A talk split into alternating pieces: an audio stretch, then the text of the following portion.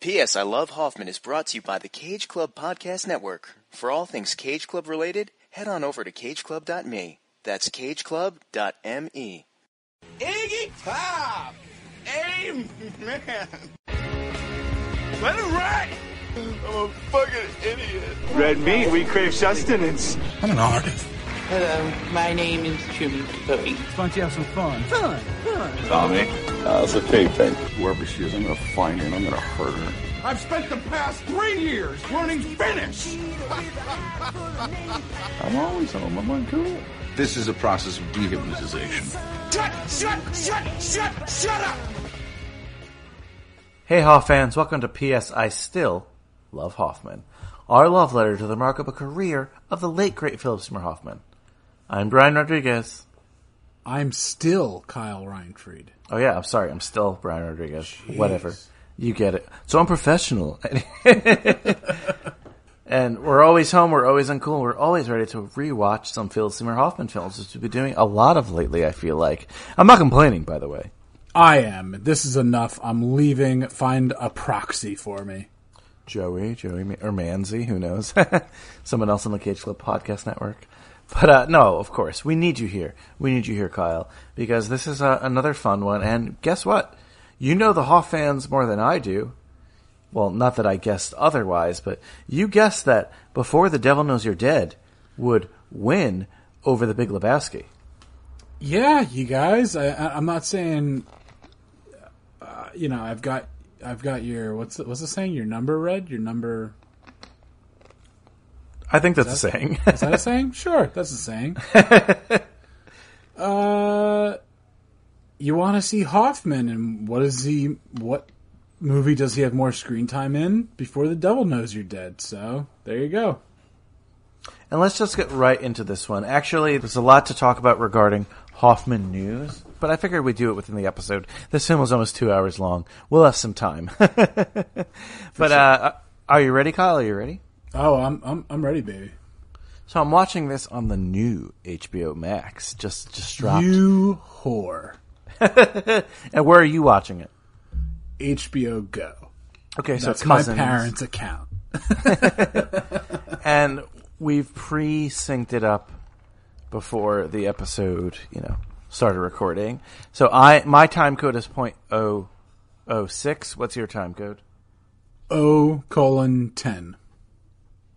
And we're both at like a streak of two pink lines, basically. Yeah, we're at that visual cue. So I think this is for maybe a production company that had a part of this movie. That's what I'm assuming. We'll see, we'll see. But that's where you guys want to pause to get ready for us. So I'll count you off this time. When I say play, press play. Three, two, one, play. Ooh, a little violin. What is this? Uh, why am I totally blanking on uh, 2001: Space Odyssey? That's what like it looked like the lines. From no, no, no. David- Capital. Capital. Funky Buddha Group. Sounds like a beer.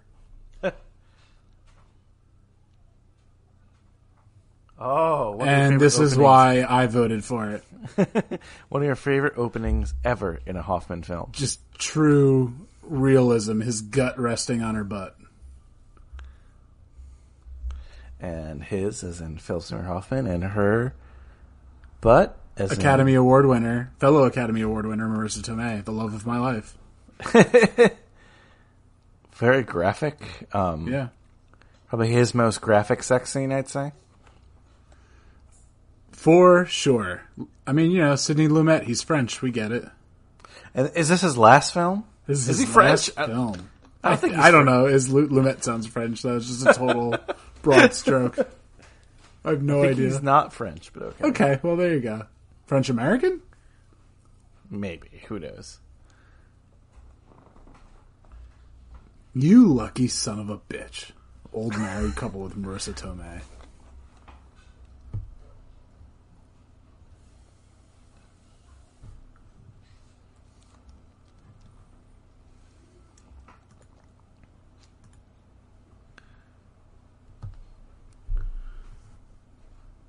A great Hoffman laugh. Yeah. Last Tango in Paris.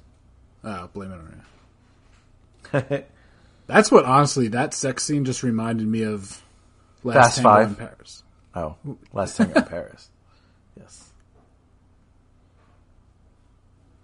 Look at those hoop earrings she's wearing. Are you further away from your microphone? You're a little soft right now. I'm soft, and what kind of way is that? A sexual joke? No, it's not a sexual joke. It's like your your volume. Um, I don't know. I'm I'm where I have been, so Oh, okay. considering we can't edit, apologies for the technical question. it's fine. People people will get it. I'm not going to apologize to anybody. no, I'm in the same place. Okay.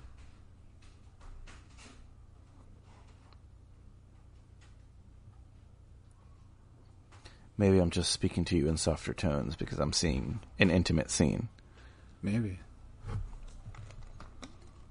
I'll turn the, down the volume of the movie a little bit more since I have this good old closed captions on. But I just wanted to hear the two of them moaning in the beginning. I was in. Yes, I have it at the absolute lowest it can be so that it doesn't bleed through your guys' sound systems as you watch along with us. I really wonder what percentage of the Hoff fans out there watch the movie along with us. If one of them does, I'm I'm happy.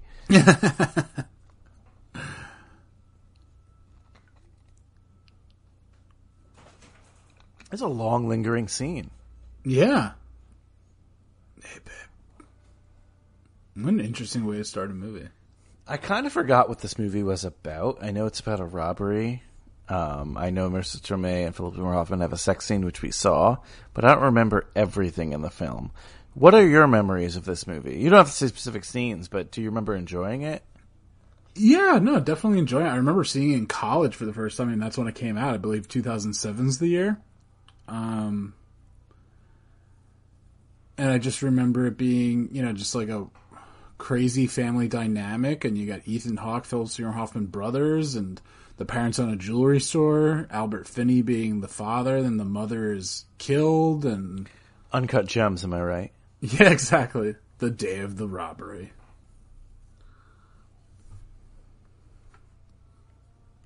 And I think I said this, but like when I was watching originally, I'm like, oh, that looks like Bay Terrace in Queens, and I think it is Bay Terrace in Queens where they shot.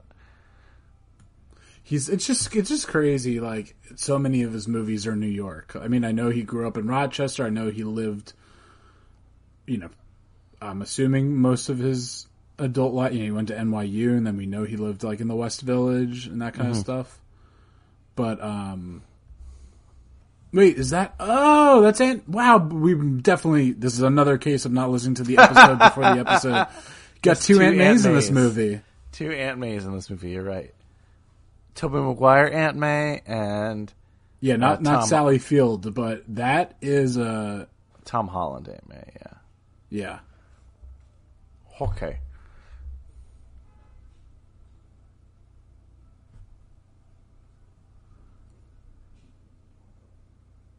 She looks good here. They made her like look. I mean, you know, this is 2007, which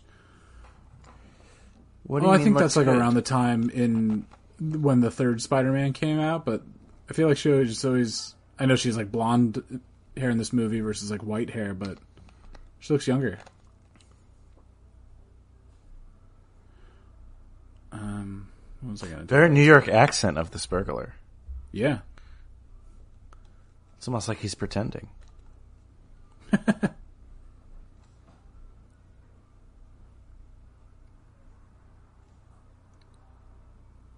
Hmm. Again, now we don't have him in this scene, but it's nice to get Hoffman in the first scene. You know, Yeah. Uh, this is just a collab that's just so between prolific director, p- prolific actor. I mean, Sidney Lumet, 12 Angry Men, Murder on the Orient Express, Dog Day Afternoon, uh, you know, just, you may know him from his other name, Sydney Pollack, right? no, they're often confused though. now I want to look up, uh, I gotta go to his Wikipedia. When another director who we had on this podcast, Amos Poe, Philip Hoffman's first director, recommended this film. He said it was one of his favorite Philip Hoffman films. Oh yeah, yeah, that's true. So Sidney Lumet was born in Philly and died in New York. So there you go. So the famous, Very, very French, very French there. very French. Let's look up. Let me look at his biography. A lot of lingering scenes I'm noticing, you know. It's not like quick stuff. It's like a lot of scenes Oh. that take some time. Yeah. Oh, he grew he grew up in the Lower East Side. That's That makes sense. Born in.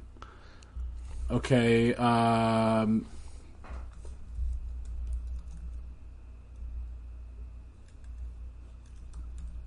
Is this his last film? Yes. Oh. Um. So his parents were uh, Polish Jewish immigrants. So no French Gotcha. connection. No pun intended. Not that he directed. I was going to say what? I'm looking at pictures of Sidney Lumet with Sydney Pollack. I don't know why. Because that's a beautiful world we live in. That's why. Sidney Lumet, I think he won an Oscar for something, right? This is I, Aunt May is just like killing it in this movie. No pun intended again. No. What a great, what a great wig and mustache. I don't know. It doesn't really look like Bay Terrace there, so maybe I'm wrong. But I remember it being a place that I've been to that they shot this at. They there were flags in the parking lot, uh, light poles that had uh, sailboats on them. I don't know if that helps. True. True. I love the music in this movie. It's very dramatic and old school. Yeah, which is, and I say this in a good way, very Sidney Lumet. Like I just think of Twelve Angry. Oh my god, he directed The Wiz. That's, but you know, he directed his old uh, Network and like his Dog Day Afternoon, like one of that Serpico. It's Yeah. just Yeah, I would say the stress in those movies, the anxiety. I would say Network, Dog Day Afternoon, Murder on the Orient Express, Serpico, like that run of his. I know Twelve Angry Men, big deal, but that's the fifties. For me, when I think of him, I think of that early seventies run, early to mid seventies run. You know what I'm saying? Yeah, like the troubled figures, the anti-hero. Serpico, Orient Express, Dog Day Afternoon, Network, like that four in a row. That's what I think of. I mean, that's just amazing. You can't. I mean, Yeah, uh, I think that was around the same time.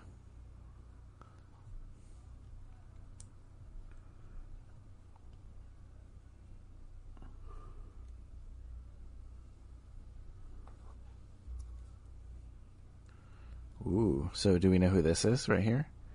Do you recognize her, Kyle? um, I totally. I was. I was. I was, I was about to. Uh, I'm kidding. It's Amy Ryan, of course. Hoffman, Hoffman legend, if you will. She's no, yeah, no, so I, I know. I was just about to say like Amy Adams. I knew that. Oh, another Hoffman legend there. yeah. This was the movie that when you like said like, oh, I think when we were watching Jack Goes Boating, you're like, what are the other movies that she's in? And it's Capote, and then this one, right? Is there Yeah, another? she's in three. Yeah. Yeah, three big ones for him. yeah.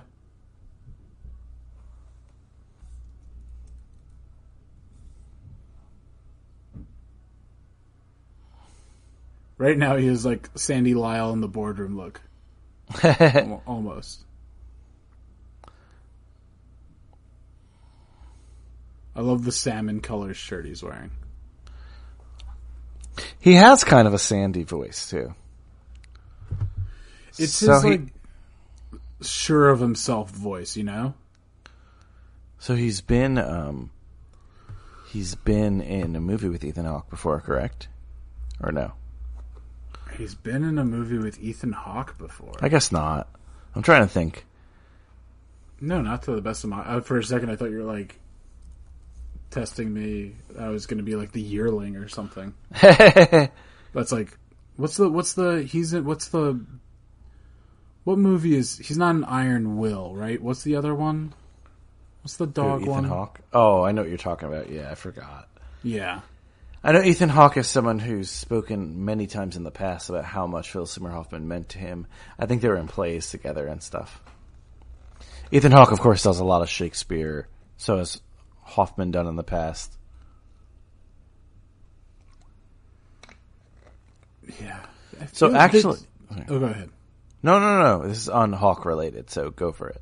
No, I was just going to say that it feels like they've been in, you know, they just have, uh, I see you can credit that to just their chemistry in this movie. It just feels like they were or, sh- you know, should have been in more stuff together. I think they play off one another incredibly well. They absolutely do. They absolutely do. They might not look like brothers, but obviously sometimes you know, brothers don't have to look like one another. But So I just looked it up. Sidney Lumet never won a competitive Oscar. He was given an honorary award in 2005, wow. but never won a competitive Oscar. Isn't that Yes. crazy? Eh, Kubrick didn't either. Hitchcock didn't. You know? No, it doesn't mean anything, but no. I'm just No, saying, but- just just add them to the list of guys that 100 percent should have. Nominated for Network, Dog Day Afternoon, and 12 Angry Men. And a movie called The Verdict.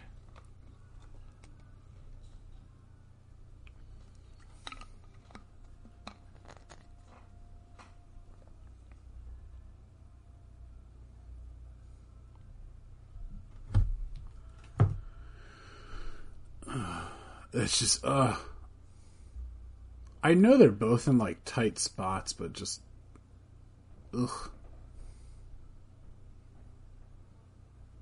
This movie gives me so much anxiety. Because again, it, they're stealing from their parents. Yeah. They think it's the perfect crime, but it's actually like the most heinous crime you can commit. Is there? There's gotta be. Is there like some Greek tragedy that this like is takes after? It seems like it, right? I don't know.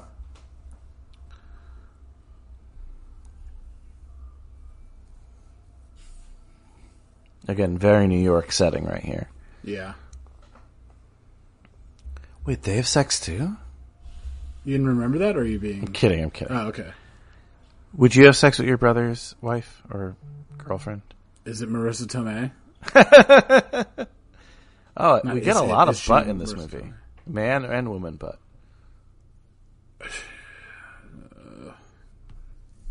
It's not fair. It's not fair to get a lot of butt in this movie. No, it's just, you know what I mean.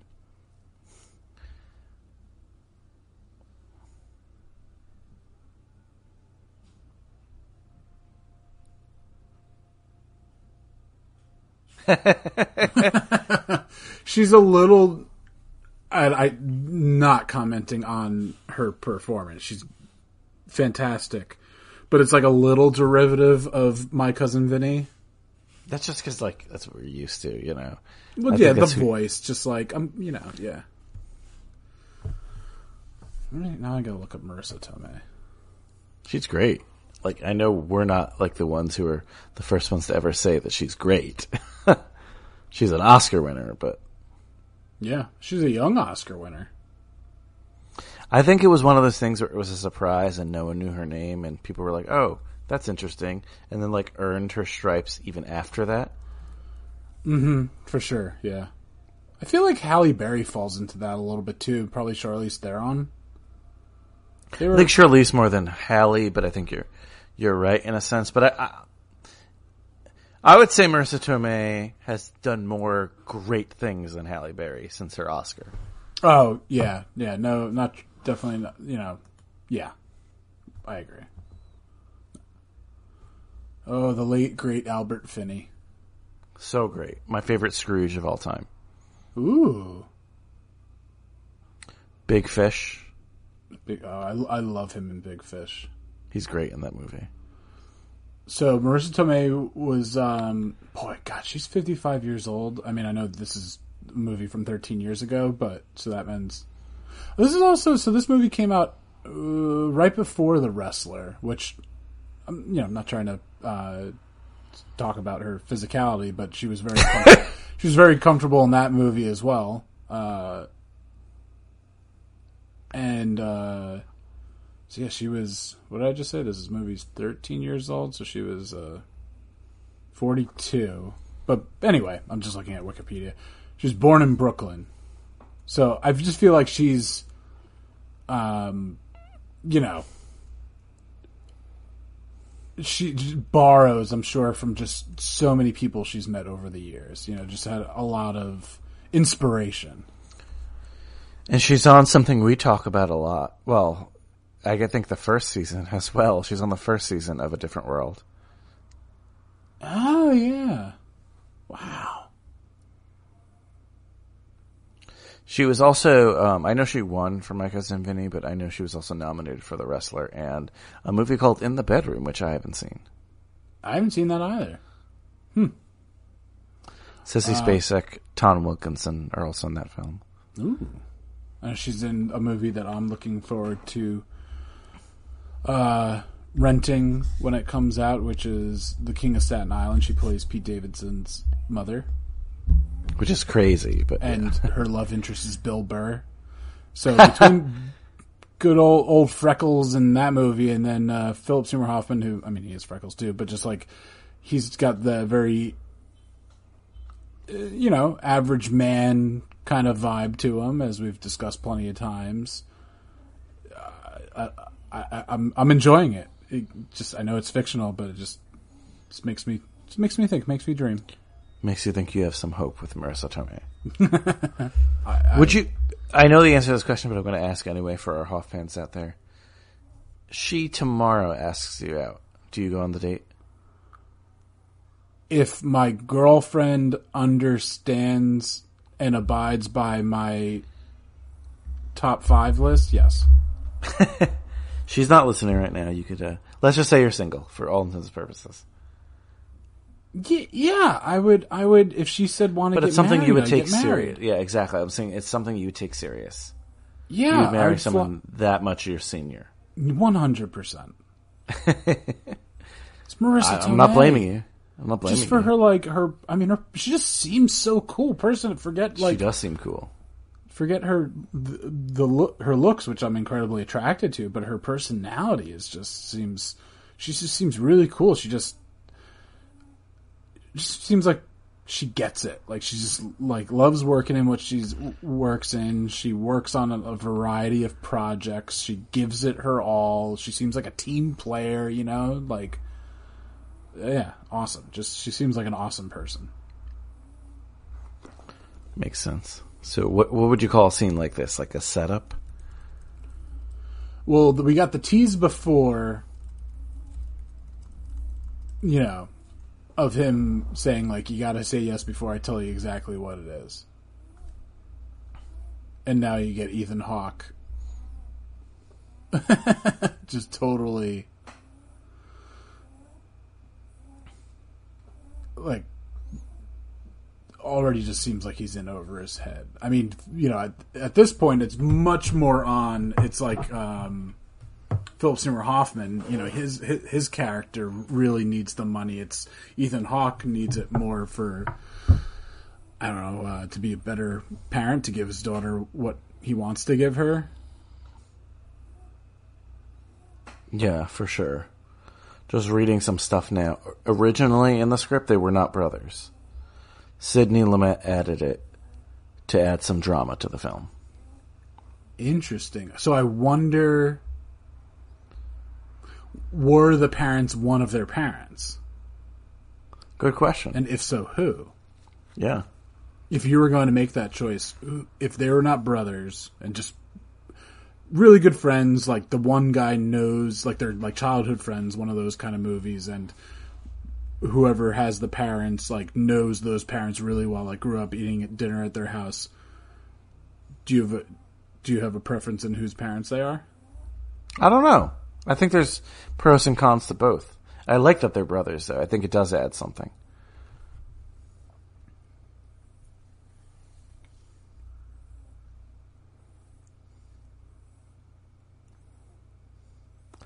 Another another note that I'm reading now is that that nude scene we just saw with Ethan Hawke and Marisa Tomei, Ethan Hawke it wasn't written that he be naked in the scene too, but to make Marisa Tomei feel more comfortable and to even out the scene, he was like, "I'll get naked too."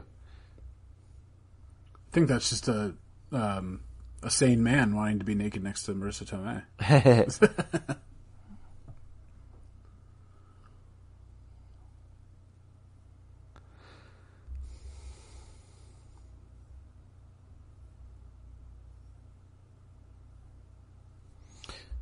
You want to know another?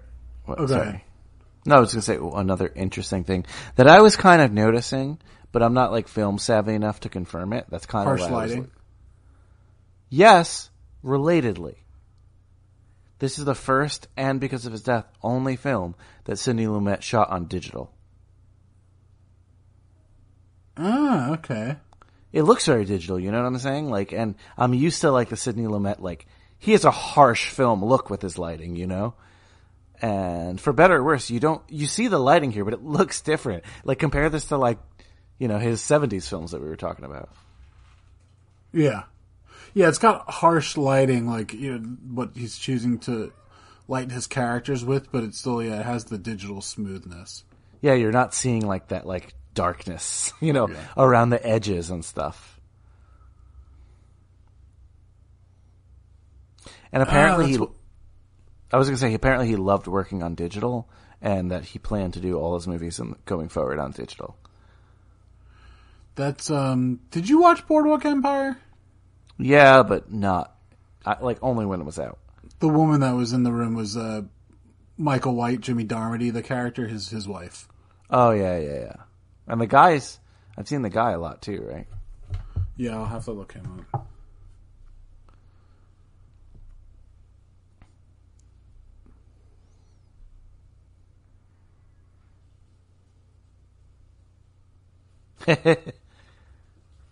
Brian F.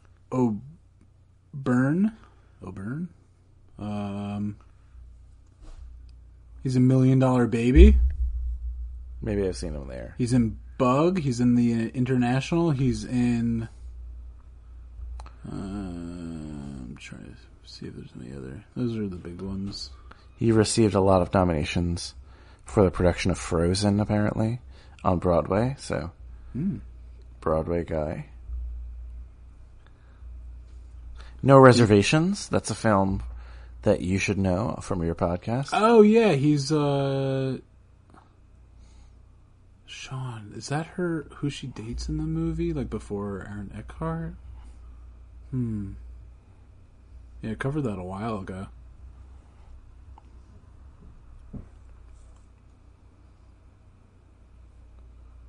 He's in season of The Witch. Hashtag Cage Club. True.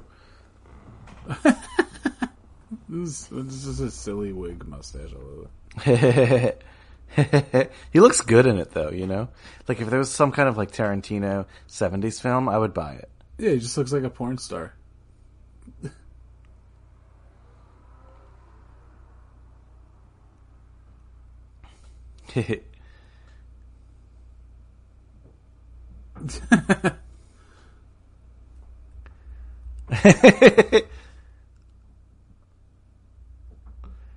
So I mentioned Murder on the Orient Express before. Actually, Albert Finney was in that film as well. Yeah. Not the remake. No, no.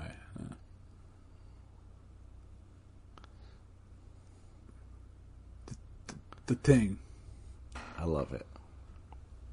So I'll, I'll quiz question you, Kyle. We talked about the two Oscar winners in this film, our main man Philip Seymour Hoffman and Marissa Tomei, right? But there are five other Oscar nominees who are actors in this film. Can you name them? Uh, Albert Finney, That's one. Amy Ryan, That's two. Michael Shannon. That's three. How many did you say? Five. Jeez. I mean, you're missing a big one. He's the other star of this movie. Ethan Hawke. Yes, he was nominated for Training Day and Boyhood. Okay. Training Day before this, but you get it. I guess Rosemary Harris. Rosemary Harris.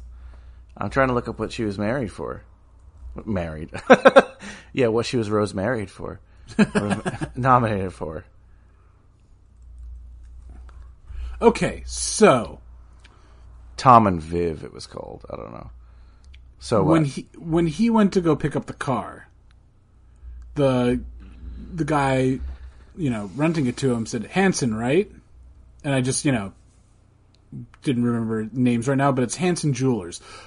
Why the fuck? Like, if you're the getaway and like someone sees the car and then goes to the, like, they're doomed no matter what. Which I think is just something given in this movie in a way. Yeah, I, so I got that, and I'm just completely assuming that it's like they thought this was going to be so easy that they didn't care about that kind of stuff, which is stupid. Yeah. And then also, like, he, you know, so then his buddy said to him, when uh, Bobby said to him, um, don't worry, I'm going to do this by myself. I'm, you know, you don't have to go And He's like, oh, really? So that's why he was wearing, like, the mustache and the wig. But it's like, you really, like, think that that would fool your mom? Like, at least just wear the ski mask like this guy wears, right? Yeah, yeah, it's a little odd. It just it just seems like a shit. Pl- I know I, I agree with you in the sense of, and why he's listening to heavy metal. I don't know, or I guess oh to get him in the mood, right? Yeah, Yeah, but like Dwight Schrute in The Office. Exactly. Exactly.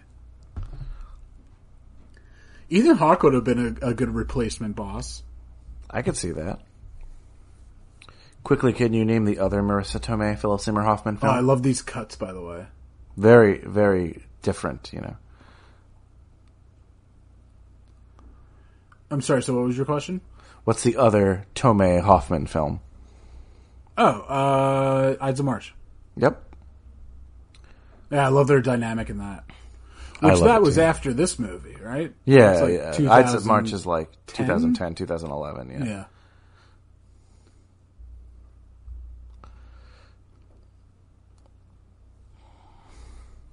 We gotta look up filming locations. That's bothering me. I was literally just uh, um, gonna be okay. The ju- yeah, it's Bayside jewelry store, Bayside Queens. okay, okay. It looks like it, and I swore it was. I just didn't want to be wrong. You know. Okay, so it says second unit is for, so second unit. You know what that is in film terms, right? Yes. Um, so that's Forty Seventh Street. Mister Hanson's house is Douglaston, Queens, Which is close to Bayside. and then Saint Agnes Hospital in White Plains. Then there's just a generic Queens, New York. It says, and then uh, Hell Gate Studios, Astoria. Okay, those are they. Ditto. So it's, I mean, it's all all in New York, and then just a little bit up in, I guess what's that? Westchester County, White Plains. Yeah. But so New York area film for sure. A hundred percent. So while doing some research, I found a great photo which I'm a hundred percent going to use as our like you know weekly photo on the website. Let me show it to you. Is it PSH plowing Marisa Tomei? yes, exactly. No, you know how I like to use for our run like very simplistic backgrounds and photos. Check out how simple and awesome this is. I sent it to you via, via uh, Facebook Messenger. Oh, Facebook Messenger.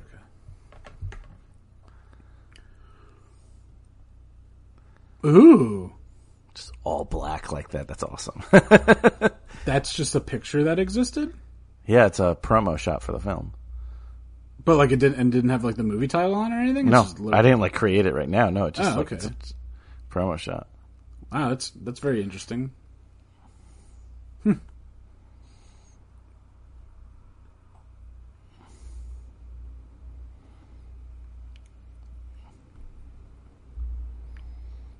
God. What is he doing?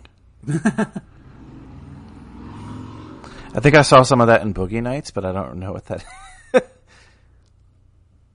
Oh, that's cocaine. that's. I thought he was doing like one of those sugar straws. yeah. It was just a different type of candy. Nose candy. Yes. Do you like Hoffman the businessman? I like him when he's not, s- I mean, or no, I mean, I, I, I like him in everything. I prefer him to be like almost like stress free. I love, I love like almost like carefree Hoffman. But that like really stressed Hoffman as a classic character too. You know, Yeah, when he yeah when he owning Mahowny. I even think of you know yeah love Liza. owning Mahowny.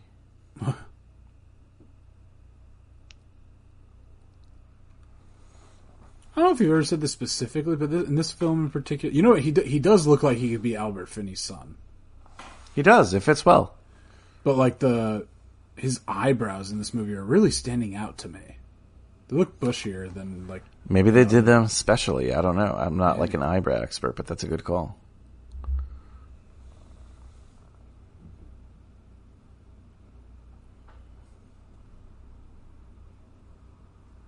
Sidney Lumet is such a different filmmaker, right? Like, I'm noticing it now because, again, we're here and we're trying to pay attention. Like, you don't see shots like this anymore.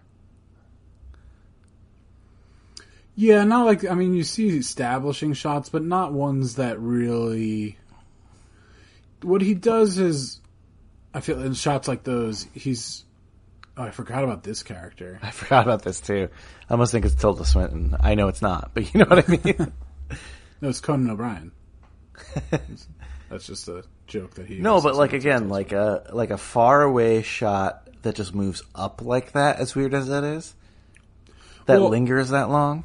Yeah, and what I think he's doing with that is just, I mean, establishing, okay, this is an important location, and it's almost kind of creating like a inanimate object into a character. Yeah, but I, I think filmmakers today, for better or worse, though, use a lot of quick shots. You know, like here, here, here, bang, bang, bang, bang, bang, like almost like out of a gun. You know, and this even it's weird because this is digital. This is a newer film, and it has an old school vibe. Definitely, yeah. It, it, it, this is, I mean, his style and just an older style of filmmaking. It's cool. It's refreshing. Believe it or not. not, 'cause- it's old, but it's new because we don't see a lot of it anymore. Yeah, you know, I was just let me let me look back at his um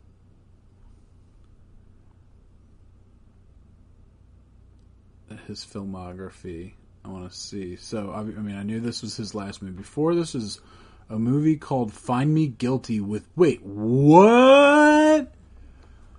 Fucking Vin Diesel. Oh my god. I am becoming a Joey, you're listening to this. I am becoming a Patreon contributor so I can pick you to watch Find Me Guilty on Too Fast to Forever. I wonder if they covered that. I've actually seen this film. I didn't realize he did that. I'll It's ask like him a- now. Yeah, it's a it's a crime film with uh, Vin Diesel, Peter Dinklage. It needs to. I mean, crime and Vin Diesel that deserves to be part of Too Fast to Forever. he has hair in it, right? If I remember correctly. Yeah, it's crazy. You know who he would make a good uh, with the hair that he has in the movie? He'd make a good young Paulie Walnuts. Yeah, I, yeah. I'm remembering the cover now. I'm looking it up. I didn't realize it was a Sidney Lumet film. Is that like? Do you think Vin Di- like is that his hair? He let it grow out. I don't know. It's a good question. This is crazy. Why isn't Vin Diesel in more stuff like this? Uh, well, we He's such get a. He's such a. I'm sorry, Joey, again for you listening to this. He's such an arrogant asshole. He is. He's very arrogant. If you get into fights with The Rock, you must be ar- arrogant, you know? And The Rock has some arrogant moments too, but Yes, but in a different kind of way. Like his arrogance is like earned, if that makes sense, you know? Yeah, like The Rock by all means is like a whore. Like everything he's pushing with his tequila and like his like motivational messages gets a little too much for me. For you, maybe, but for America, it makes so much sense. And what I like about The Rock is like, I don't ever feel like he's bullshitting. I feel like he believes every word he says, you know? And Okay, he's the so ho- does Trump though. I don't know about that. I wouldn't say that. I think, I don't want to get political here, but I definitely don't agree with that point. I, I think, I'm not, and that's president- not me. That's not me comparing like even then what they're saying to being. no, I, I think the president says things and he knows he's ma- manipulating people. I'll just leave it at that. Whether you like that or not, that's your choice, you know? I don't think The Rock feels that way. I think he's like, let, fuck it, let's make it a tequila. Like, no one works harder than him. In, in anything. I'm sorry. No, I, I I, know that's I, I know. I, I think it's just. Uh, I love that we're having this conversation while Philip Seymour Hoffman is doing heroin. Jesus Christ. the escalation in this film. yeah.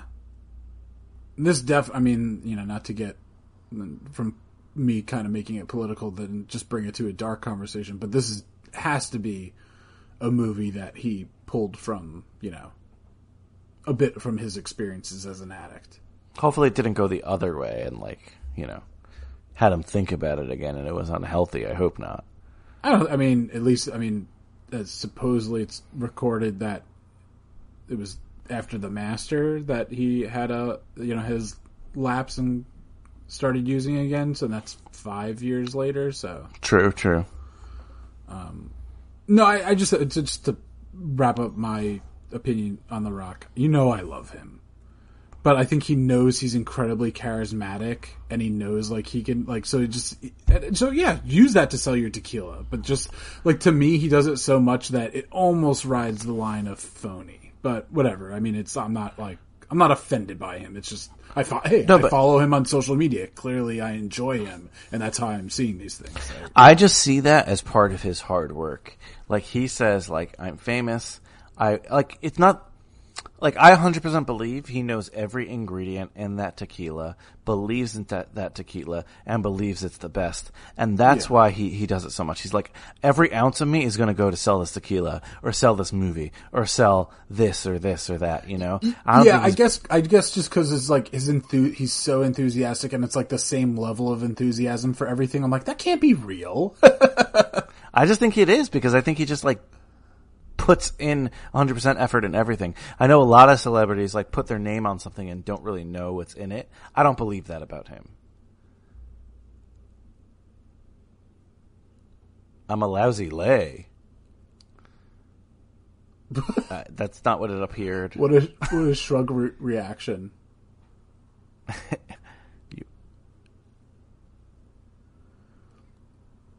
Why isn't some Duran Duran playing in this?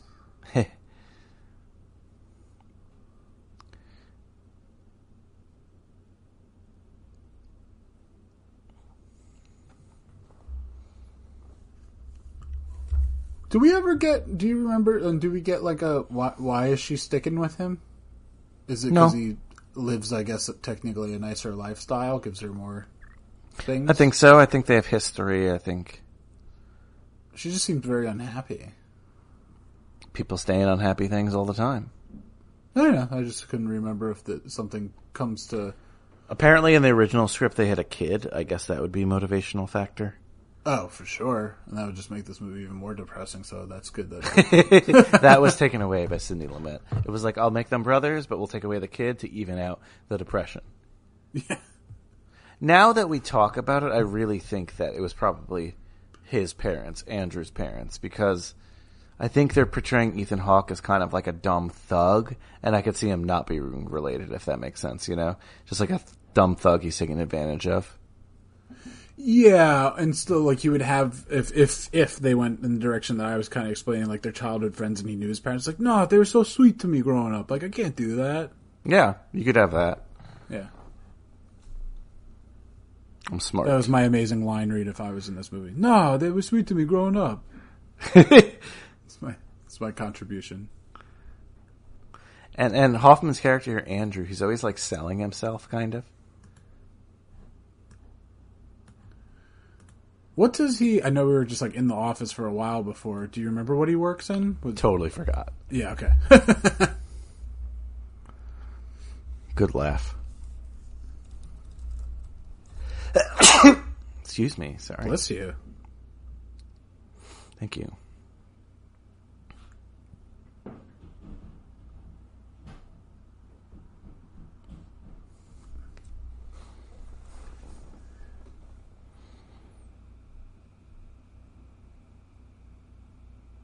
Hmm.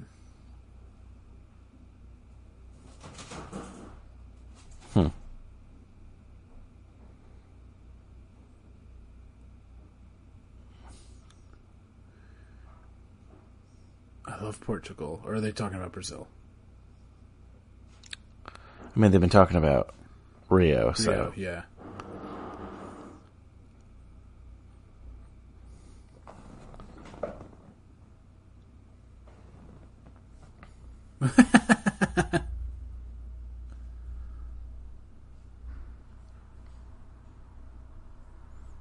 So if I remember correctly, obviously the mother was working at the jewelry store, but she wasn't supposed to be. Yeah, Like, I think I think that's what it was. Like that's one of the botches here.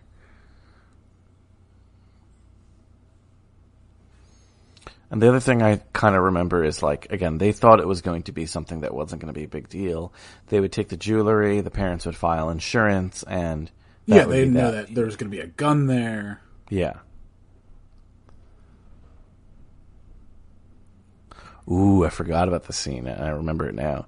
I remember watching the scene and like thinking about getting engaged, and being like, "Oh no, this is what it's like."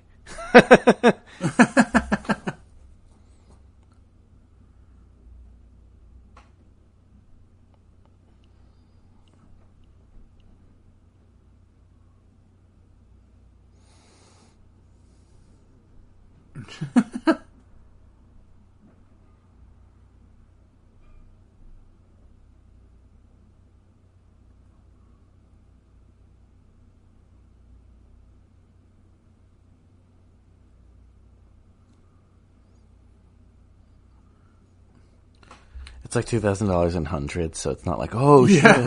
shit, but it makes sense.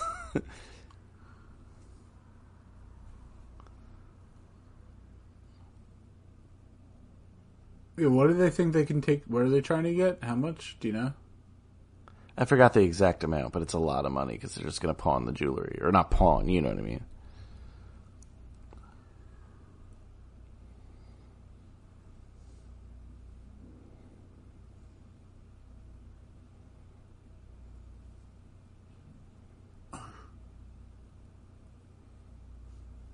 Ethan Hawke's accent in this is like very different too.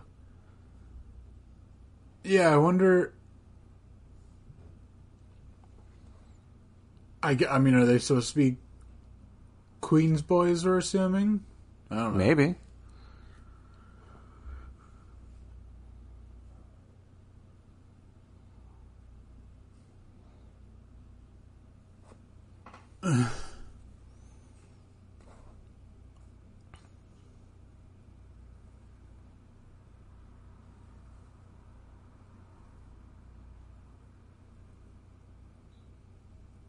He's so manipulative, you know, he's so manipulative with his brother. He knows he's smarter than his brother and he's just like saying whatever makes sense. Yeah, it is. I mean, I, uh, it is crazy. Like that, I just can't get it out of my head now. You saying that they were originally, you know, they weren't brothers. It just. It just. I mean, obviously, that there is the older brother, younger brother dynamic, and that can does exist. The manipulation with those, with you know, a relationship like that, but you just almost see it as like get just better off as like childhood friends and just knowing that like this is a guy that is more in that world of stuff, you know.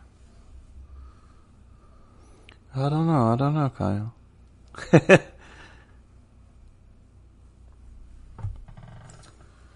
Is that, is that cop movie? They I know not Training Day, but is that is it Brooklyn's Finest? Is that the name of it? You ever seen? Uh, sounds like, Richard it. Gere, right? I think it's like Ethan Hawke, Richard Gere. Yes. Uh, Richard Gere, Don Cheadle, Ethan Hawke, Yeah. Wesley Snipes. Wesley Snipes. Yeah, that was the first movie he was in after he got out of jail. Oh, that's interesting. Yeah, it's a good movie. Who directed that? You've got it pulled up. What's this guy's name? Anthony uh, Fu- Fuqua? Is that how you pronounce it? He he did training. oh Training yeah, Day. so Training Day. Yeah, Yeah, yeah, yeah.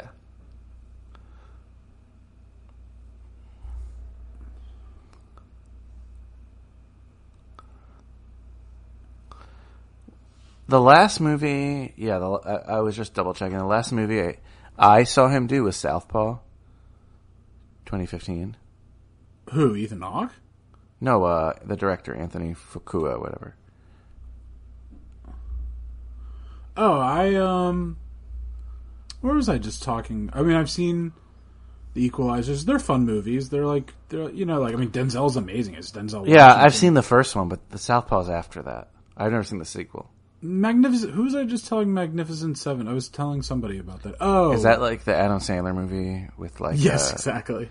Taylor Lautner and stuff? yeah. No, I was talking about that on. Uh, it's an episode that hasn't come out yet on Foodie Films, but um, actually might be coming out the same week as this.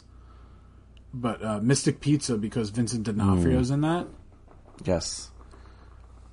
and uh, and and he's in Magnificent Seven. And I was just saying how great of an actor he is and how like versatile he is. You know he's in one of our favorite films, The Breakup. Yes. Oh my god, poor Albert Finney.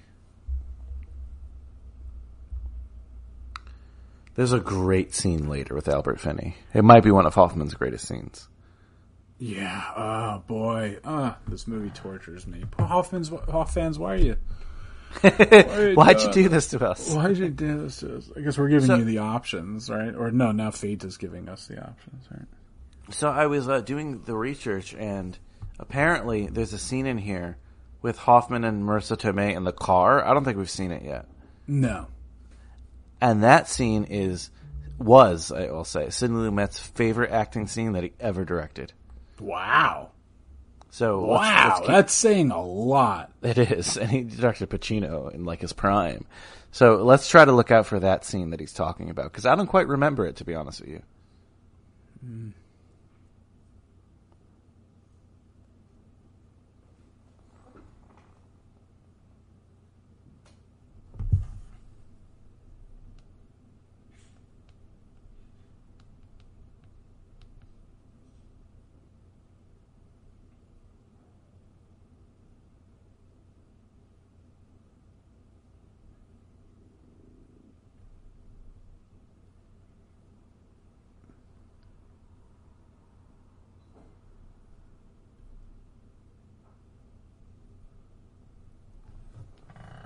Claire's oh kosher deli. Ooh.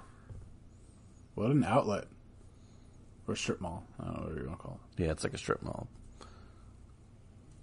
but it has you know it has like regular stores too, like Banana Republic and stuff. Yeah.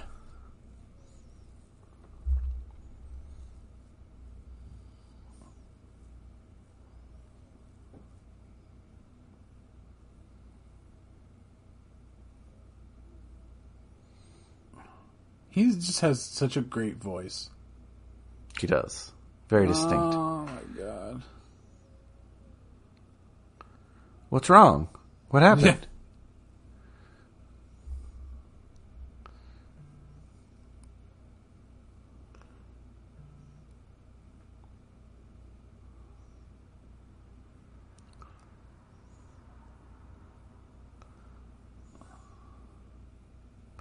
How the music escalates, right?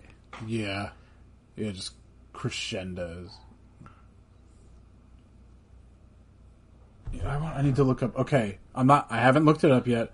This music sounds very similar to the music that is in um, Silence of the Lambs. So right now, I'm going to look up the composer, and I'll be very proud of myself if it's the same person. If not, it's no hair, hair off my back. Let's see. Uh, all cast and crew, composer, Carter Burwell. Um,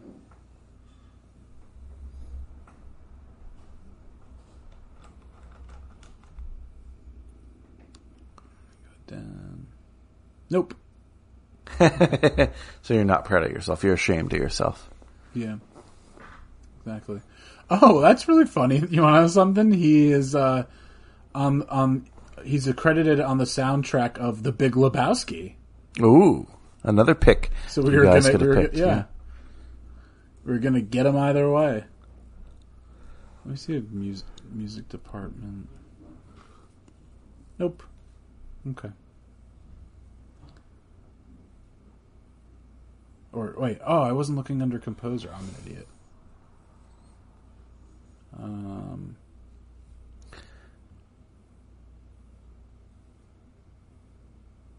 nope, still not. Okay.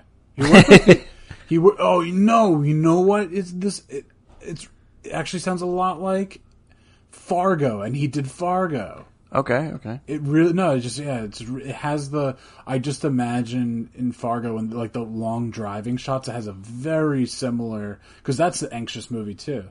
Yeah, that's know? true. Like that's and that's like family crimes gone wrong.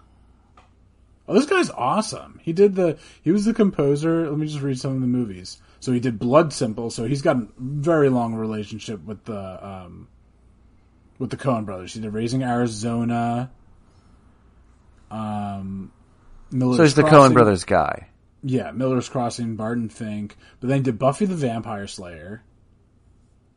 I'm skipping around. This isn't like all. He did Wayne's World 2, Interesting. Airheads, a Goofy movie. Couple movies you've been covering on High School. Wait, Cinema wait, wait, wait. Backtrack a little here. They found someone who did the robbery. Oh, that was the guy he hired, maybe, to help him. Like, but it's not. It's not Ethan Hawke. Yeah, it was the guy that was shot in the doorway. Gotcha, gotcha. But they found him, is what I'm asking. Yeah, because Ethan Hawke drove away. The photo didn't look like it was his photo. That's why. Oh, okay. I was expecting a bigger. Uh, when I said Goofy movie, I thought that was gonna.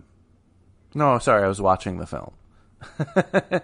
I was intrigued at this part. Yeah, no, I mean this guy clearly Picture Perfect, one of your favorite films. clearly did a did a good job at soundtrack here. Three Kings, being John Malkovich. a Knight's Tale. Great Prolific. composer. Prolific composer, that's for Yeah. sure. Adaptation. The Alamo. No Country for Old Men. Yeah, I mean more Coen Brothers. Yeah, he's done like every Coen Brothers movie. The Blind Side.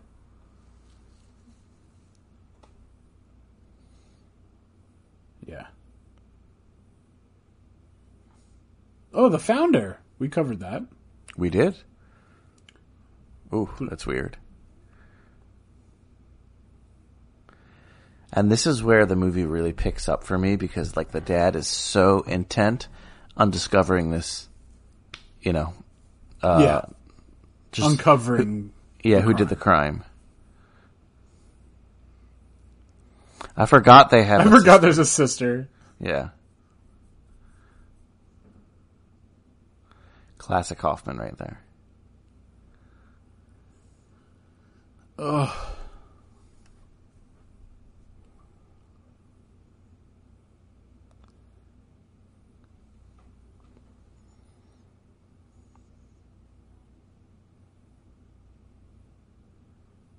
Just let it go. Your wife got shot. Big deal.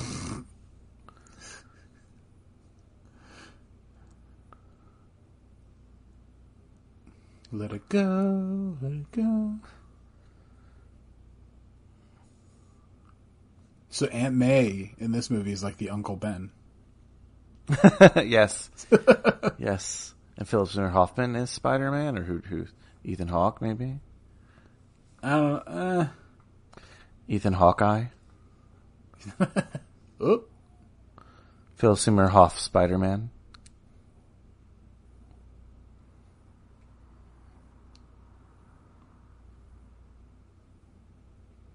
Oh, there he is. There he is. There's the Hawkster. How much uh, difference in age do you think Hoffman is than Hawke in real life? I'm sorry. The di- difference in age between Philip Seymour Hoffman and Ethan Hawke. Mm-hmm. Uh, I feel like they're like the same age. That's what I would guess. Let me see. Maybe a two-year difference. Who's older? Who's younger? If, if you had to pick.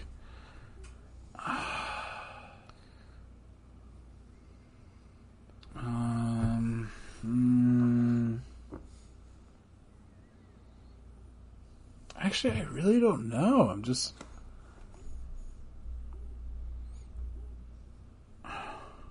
I want to say Philip Seymour Hoffman, but at the same time, I, I, I'm just, I'm gonna As what? is older, but at the same time, I think it might be Ethan Hawke. Phil Seymour Hoffman is three years older than Ethan Hawke. Oh, okay. I don't know. I was just going by like, I mean, Ethan Hawke has a grown up daughter, not like that old, but she's older, you know.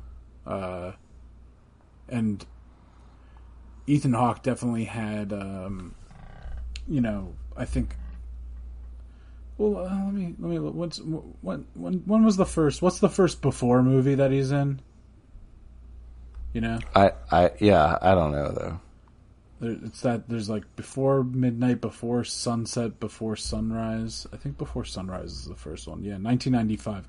So I mean, you know, that was a. I mean, it's an indie film, but that was a like became kind of like a Richard Linklater. indie yeah indie hit um that's 95 so that's well before you know boogie nights was psh's breakout role so there's i was just what made me start questioning things was just having a career before psh and then just having the daughter the age that she is but What is Ethan Hawke's daughter from? Like that you know her. Um the main things are the most recent season of stranger things and then uh um uh, a small role, but it's just she just sounds so much like her, looks like her, but sounds so much like Uma Thurman, but in Once Upon a Time in Hollywood, Gotcha. which is fun because that's a you know Tarantino movie, and Tarantino directed Uma Thurman twice, so no three three times. Sorry, three times. Three times technically, yeah. I don't know. You're more of a Tarantino guy than I am. Would you have liked to have seen a Tarantino Hoffman collab? Ooh, Could it have worked? Could it have worked? could it have worked for sure? Yeah, that would have been great. I would have I would have dug that. This this I I, I mean Sidney Sidney Lumet is totally in the you know like wheelhouse of auteur directors that inspired Tarantino. You would think, right? Like this this this movie has or I should say Tarantino movies has like Sidney Lumet in this movie vibes, you know? Yeah. He handles just like the yeah, the crime and the handling of it and Tarantino is just a uh I think just like takes what he loves and then just revs it, just hits the gas pedal. I think that's fair. I think that's fair sentiment. Like this, I could see this in a Tarantino film. What just happened right there? Yeah, well, and there you go, right there. Just as far as the the editing of this and like out of order and jumping back. I mean, you know, it's movies like this, and then. uh I mean, I know it's a, a much. Well, this film is technically newer than this movie, but I'm just going with the styles of Sidney Lumet. But the, uh you know, the movie Run Lola Run, showing like Of course. yeah. Uh, I yeah, I just I love movies like that, and just t- telling the story in this order. So we're about halfway through this film, and I made a note because I really did want to talk about this. Oh yes, I Um, know, I know, I know that there was yeah. The uh, 2007, this film came out. There was another film in 2007 involving Philip Seymour Hoffman and a sibling of his. Can you remember what it was? the Savages. The Savages, correct. Same year. Two great films in the same year. And of course, his co-star there was Laura Linney. Laura Linney was recently on Mark Maron's podcast and we both listened to it and she talked a lot about Philip Seymour Hoffman. Yes. Um, was this one that I know you then said it to me, but was this one that Joey pointed out to us, or was Uh, that Joey might have pointed it out, but that wasn't what like inspired me to listen to it. I was just looking at like recent Maron episodes and I listened to it, and then I was like, "Oh, I think Joey told us about this." So Yeah. yes and no. Um, but she talks about him a lot. She talks about like how she thinks about him every time she acts, and how they had such a special relationship acting together. Um, and, right? Like, what did you take from the interview? Yeah, I mean, you know, just talking with Mark Maron, he was really his questions were leading towards after her initial statement, like, what did you take from working with him, and what do you still think of when you think of him, and what do you like from working with him?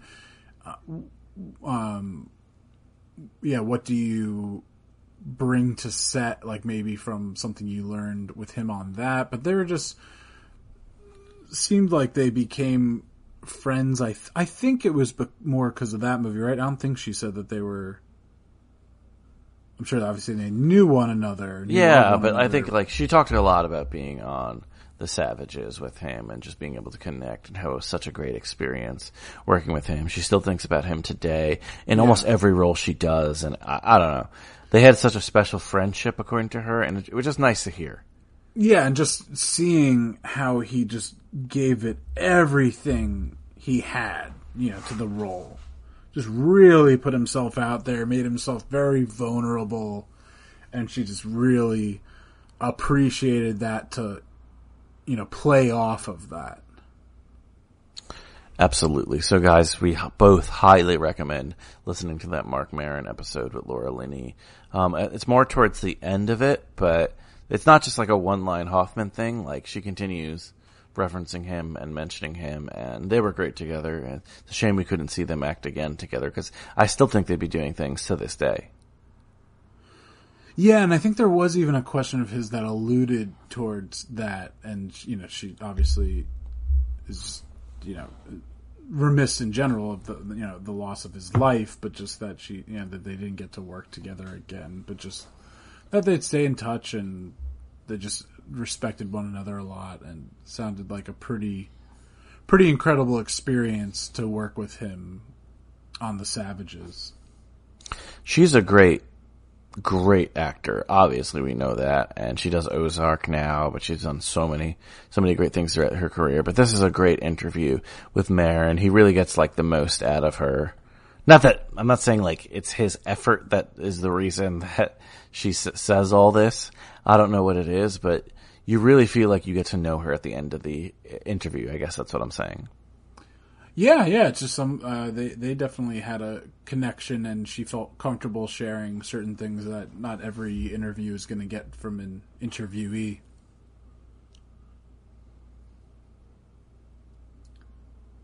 Um, oh, you also I know I know you wanted to talk about what movies are on HBO.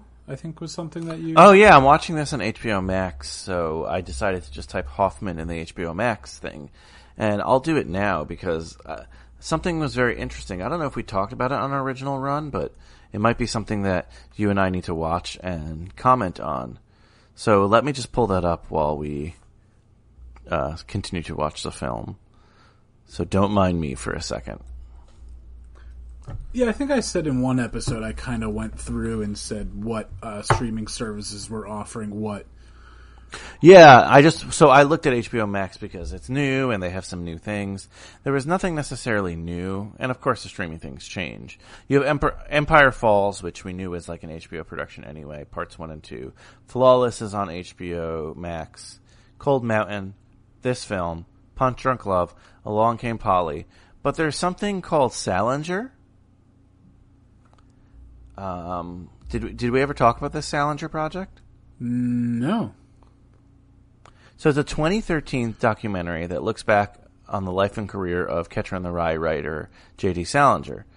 And it includes interviews with Edward Norton, John Cusack, Martin Sheen, Tom Wolfe, Gore Vidal, and Philip Seymour Hoffman. Wow.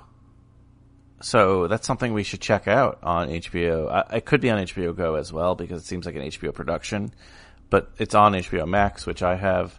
Um, and definitely something maybe before our next episode that we should watch and just check out what these interviews are like. For sure.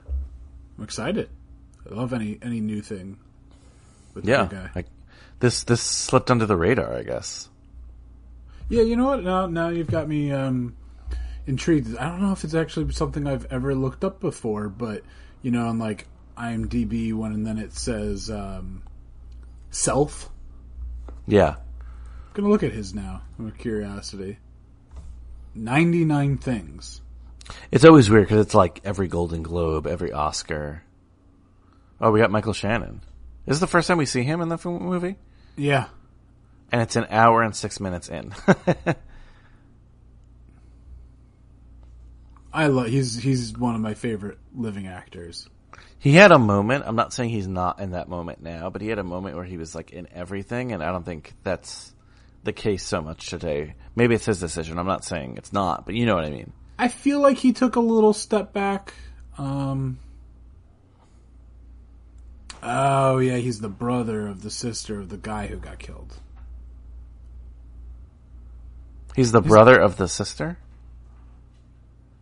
I'm sorry. I totally said that weird and wrong. He's the brother of this woman who dated, you know, the guy who got killed. Oh, oh yeah, yeah, yeah. And they're oh, and they're both uh, that's fun. They're and they're both Boardwalk Empire alums. They had True. scenes together, so that's like, oh wait, this is before. Bo- wait, yeah, this is before Boardwalk Empire. So that's kind of fun. Show Yeah. up on Boardwalk Empire, you have some scenes together. Like, yeah, we fucking got to work with Sidney Lumet.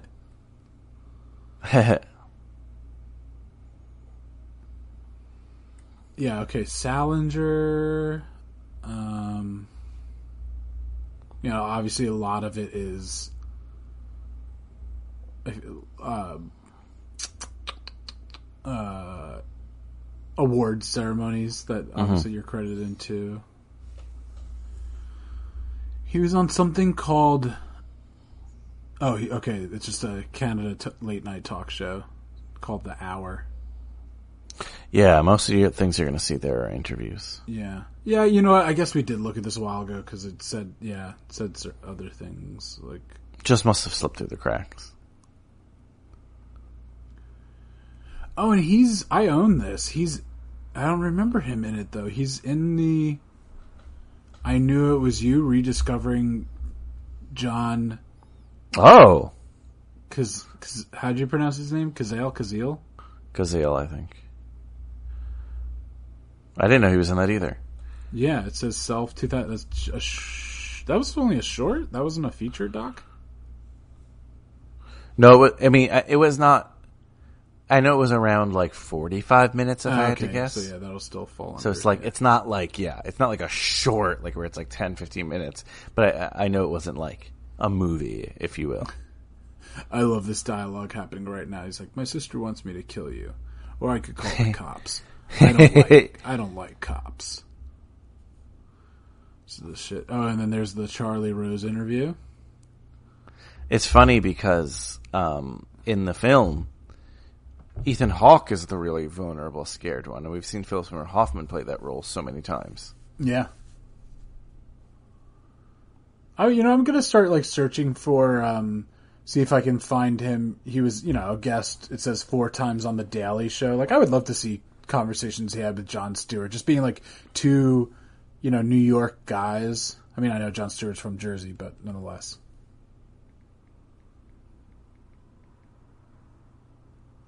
I've tried to look up Hoffman interviews, and a lot of them just don't exist.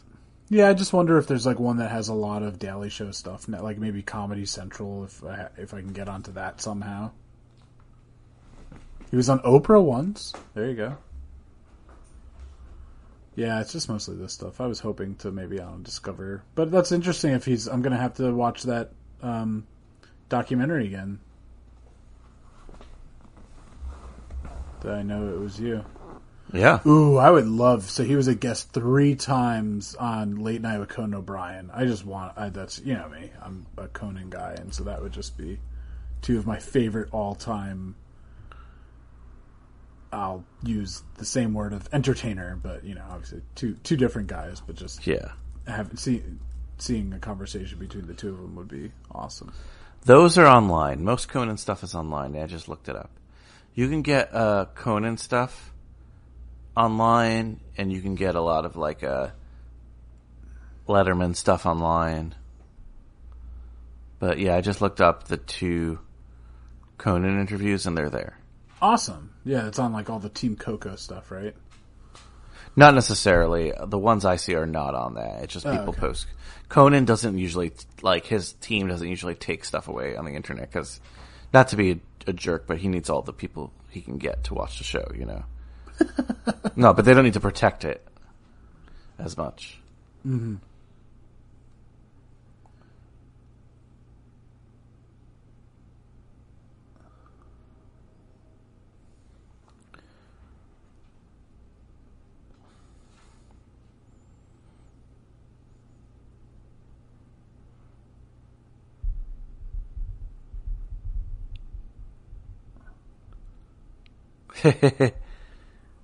oh yeah, you look you look uh, calm. You look like not a suspect. Yeah. He knew. Sorry, but like he knew it was a CT.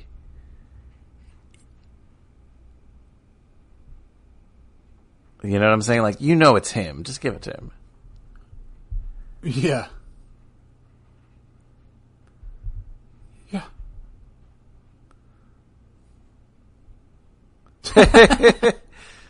This is a great Ethan Hawke performance. It really is. Yeah, it's a really good. um I mean, just both of them, like two, you know, two very you know, the leads of this movie. They do a good job.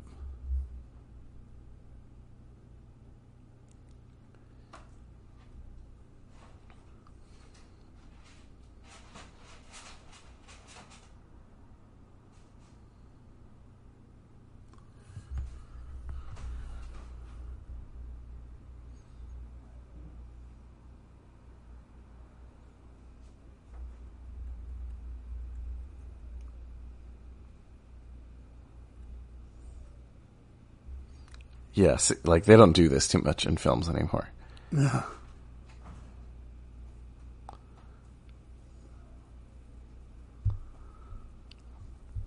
All right, I'm gonna go grab a glass of water. Okay. Very, very hot in here. Very thirsty. Why don't you guide the Haw fans to what's going on and let me know if I missed that car scene because I'm very Oh. eager for it. Hopefully not. I don't think so. I don't think that's yet. All right, BRB. Okay. It is a hot night out. My roommate texted me while I'm recording in my room. I'm turning on the AC because there's a, a humid one out. Oh, here we go. It hasn't been a real New York movie till we get a, grab a slice. Nothing like a slice with a cup of tea. That's what I always say. Those are tiny plates for a slice of pizza. They're like dessert dessert plates. This is now an episode of Foodie Films. Welcome. What's going on? What's happening? How are you? That's how I open up my show. Yeah, they're a very believable father son. They look similar enough. Different noses. Like the ears. Same complexion. I can say that because I'm a like a red faced Irishman.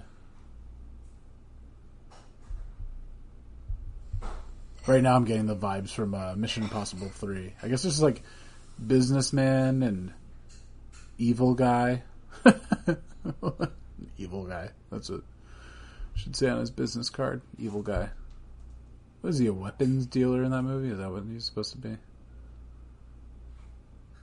wonder if the sister was in anything. Gotta look that up. She looks a little familiar. Might just have one of those faces. What do? We got- I hate after a while if you if you don't have the IMDb app open, it goes back to the home screen. It's such an annoying feature of it. Okay, I am back. Um, did I miss the car scene? No. You are good. You're in the clear.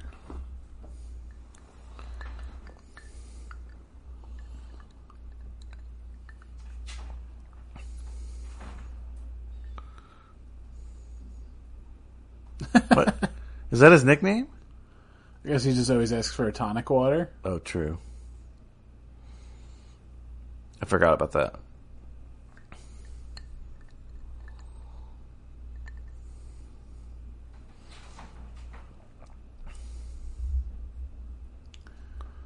Imagine being responsible for your mother's death and going through withdrawal.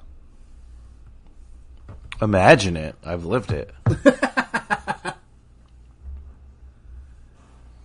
I mean, obviously we've we've seen this movie before. If you are also consuming this as the first way ever, I, I don't I don't recommend that. I re- recommend you watching the movie and then listening to our commentary. But this Yeah. Yeah. this ends. I mean, I don't, I don't know if it's right at the end, but th this character, Philip Seymour Hoffman, like ends up like killing him, right, and like taking money and stuff. I think. I remember some kind of violence. Yeah. That's a good name for something. Some kind of violence. Yeah.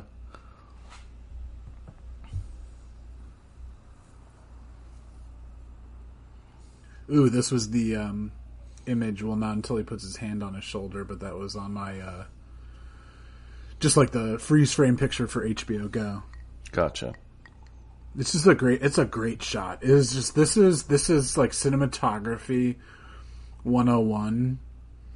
I just from the composition. I mean, I love again. I love the lighting in this. I love the harsh, like what's on like on their shoulders. This kind of stuff, like, I don't want to criticize filmmakers today because I love films today, but this kind of stuff mattered so much more to guys like Sidney Lumet. You know what I'm saying? Yeah, well, because you needed to be much more aware of it since you were shooting on film. That's there's just there you just could not avoid Fair, fair. lighting. That was just that was more that was you know one of the most important. You know, the camera has to be running, but next after the camera's running, you got to have your lights so the so the film actually develops well. You know. Oh, this is one of our big acting scenes, if I remember correctly. I think so. Or does the scene, or does the like this location and, and exchange happen again? It might, it might. I know it's here. That's why I'm saying that. I know they have it in this, like, Don't they have like a little, patio. Am I thinking of like big fish right now, or do they have like some kind of like pond? I don't remember that. You could be right. Um, what was I going to say before that though? Before you brought that up, oh, but just that composition of the shot, just the Philip Seymour Hoffman being you know up higher, just totally having the power in that scene. yeah. It's great. No, this is the scene. Yeah.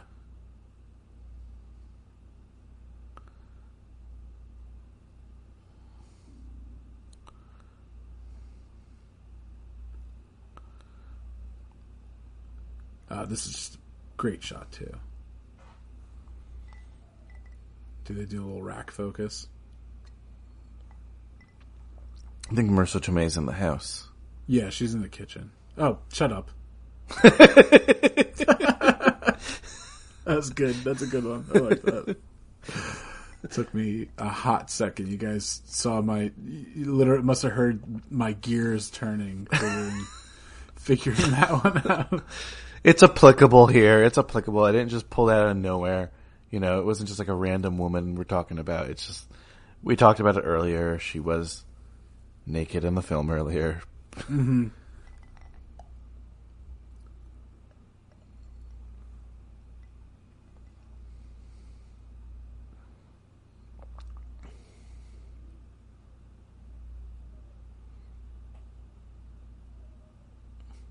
It's weird that he has such a resentment for his younger brother.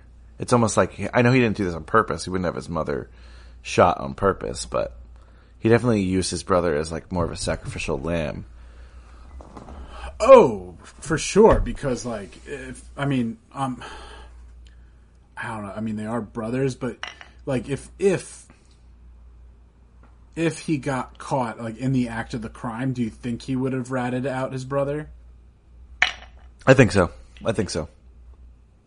He would have been like, "It was his idea." Yeah, like I, I don't know. Yeah. Whew. Again, what a powerful scene. It's very theater like this scene, right? I mean, the movie even plays. This movie could be a play. It's not crazy. Yeah, I could see that. Oh, here we go, Brian. Oh, it must be here in this Saab. So we get like our power scene and then a power scene. So I, love can't wait for it because red that Saab. Swedish Swedish engineering.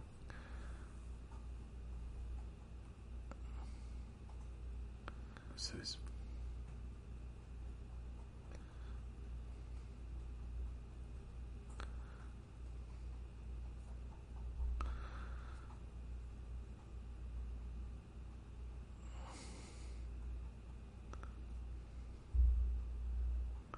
So he said this was his favorite scene he ever directed. Acting scene, yeah. Okay. Not lighting scene or Well, there could be. Yeah, I mean, there could be like an action scene or whatever. Yeah.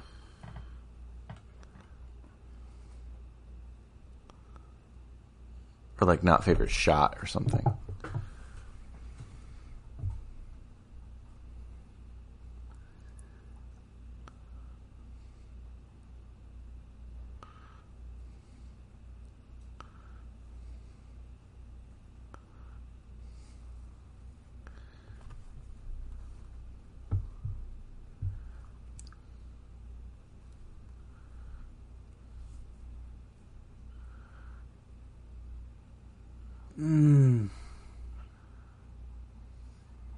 So much guilt right now.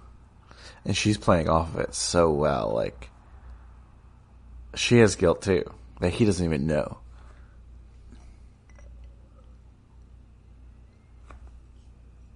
Hmm.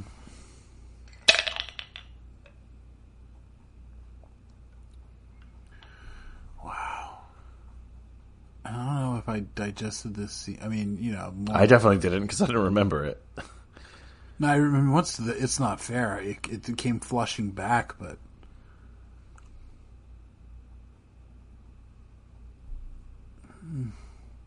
wow, She just moves on.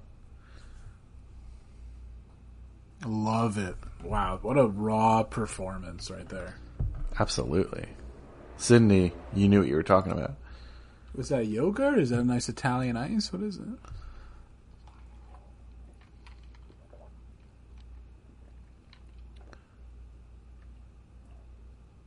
Think it's yogurt. She doesn't seem to be chipping, you know. Maybe it's nice and soft.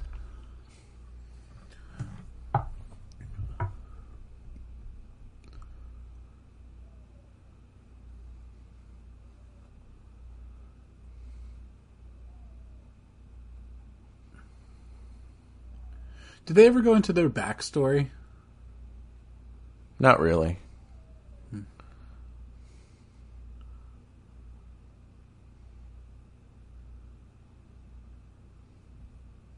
Like, I would love to know their history, how they ended up together. Before, before the devil knows you're dead, the prequel. Jesus Christ! Well, that's a. Is it Irish? Is it English? That's like a. What are those things called? Is that proverb or a proverb? What? Before the devil knows you're dead. Oh, oh, oh, yeah, yeah. I thought you meant him knocking the glass. No, sorry. the- I'm like, wait, what?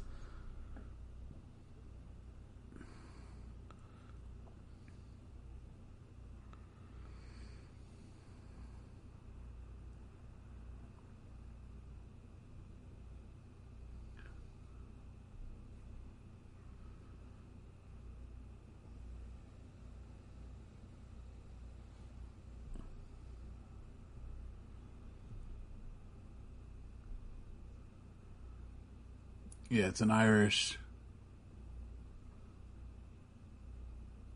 So the Irish saying is. Let me get this. May your glass be ever full. May the roof over your head oh, be always strong. And may you be in heaven half an hour before the devil knows you're dead.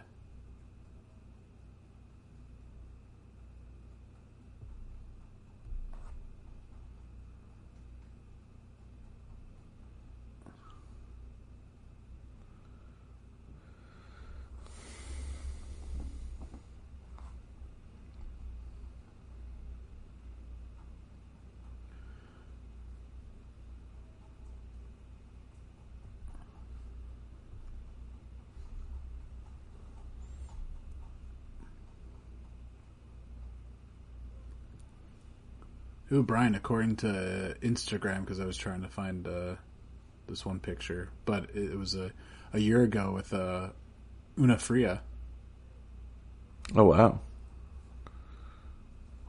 the delightful collaboration between is that Blue Point and Presidente? Yes, which technically they're both owned by Budweiser now, so it's not Oh, as okay. cool as I thought, but but still cool. But still cool. Oh God!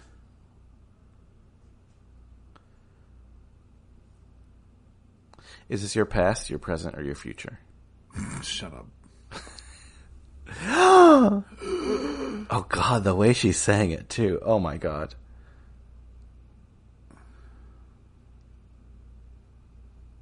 I, I find you attractive. I find you attractive. Mm. Rio. How would you react? I would hate myself. I'd be angry. I'd be angrier than him. He's been going through a lot of emotions recently. Yes.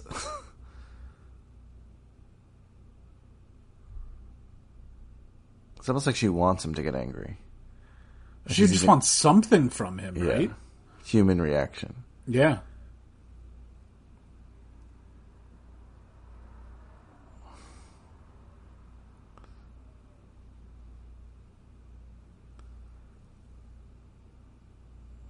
I'll drive you.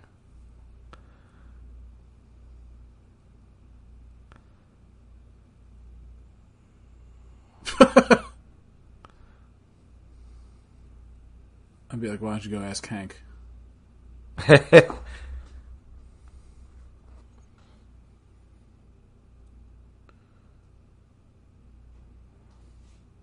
Oh man, just talk about like a world just collapsing. Horrible. Ugh. What did we? I gotta look at his.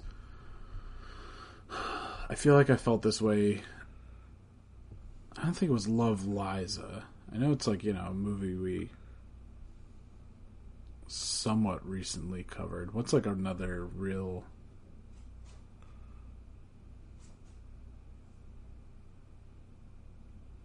A heavy one? I guess was it Mary and Max or was it Synecdoche? They're all. I mean, yeah, it's just obviously so many, so many movies, so many performances that are just heartbreaking.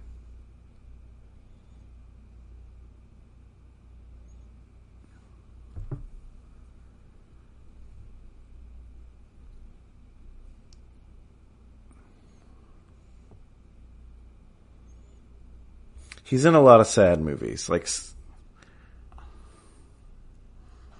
Yeah, I mean, most recently, uh, you know, State and Main, Flawless. It's not either of those. Jack Goes Boating, eh, not so much. Like it's a little rough, but it's sad in a different kind of way. Yeah, love Liza, not not Schuler, not the, not talking unhappiness, Synecdoche.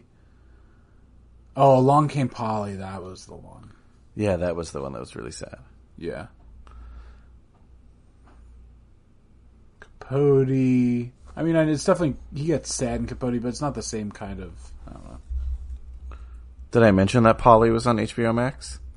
Yes. Okay. So it had to have been. I mean, just yeah, just thinking like re- recent. Um, feeling recently due to a performance of his, it, ha- it was either Synecdoche or Love Liza. You know, that are just probably Love Liza.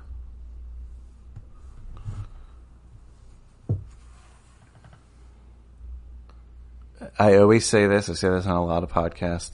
Always, you know, the who done it or the how catch 'em. Classic how catch 'em here. You know, but it's not focused on the person catching. The, if it was focused on the person catching, it would be focused on Albert Finney's character. Mm-hmm. Yeah. Actually, no. For him, it's more a who done it. For us, it's a how catch 'em. Yeah, you're right. Yeah. I thought when you're like, I I always say this or however you phrase it, I always you know that you always bring it up. I thought you were gonna say um, how you to keep a, a gun in a Manila envelope. yes, yes, you caught me. HBO Max has every single version of A Star Is Born. Oh wow! All four versions. What a uh, what a day of view! Just like binging that. That's a podcast right there. It is. Have you seen all four? No, I have not. I don't know. Maybe. Never. I've only seen the most recent one. And really? You Not, never? no. You never saw the uh, Barbra Streisand and uh, oh god, what's it, that guy's name? Kristofferson or whatever. Yeah, No, I haven't. And I've, I honestly, the new one, I, I didn't really watch intensely. It was like on in the background.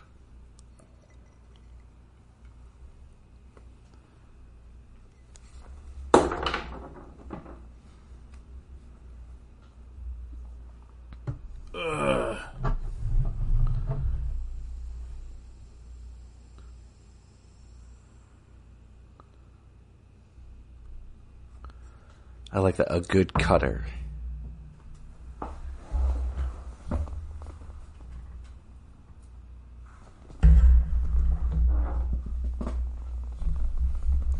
Apologies, I dropped my glass of water, so if you guys hear that, that's what you're hearing. Ooh. Uh oh. Ooh. Oh, so this guy, that's okay, and that's why he had the reaction to the when he handed him the card. It's-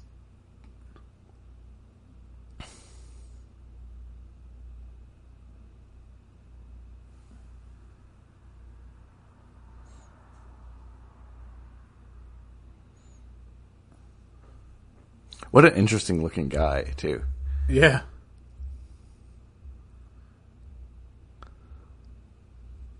I'm proud of Albert Finney for like being able to find out everything that happened almost.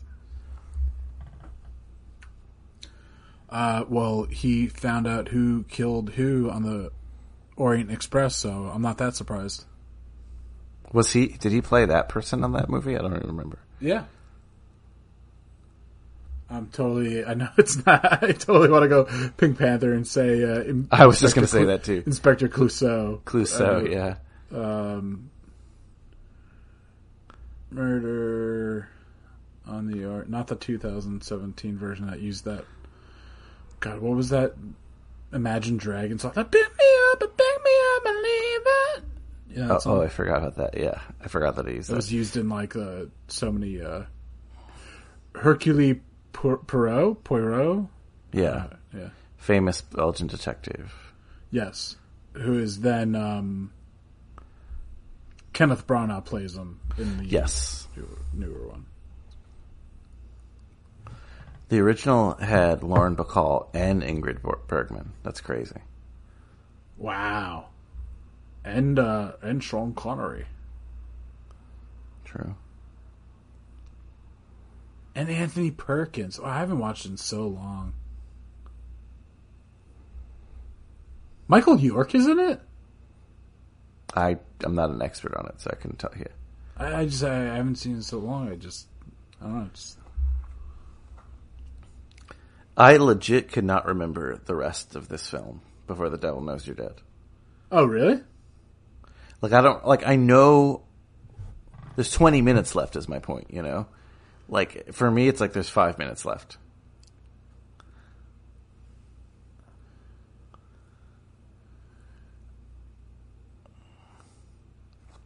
Boom boom boom boom boom boom boom boom.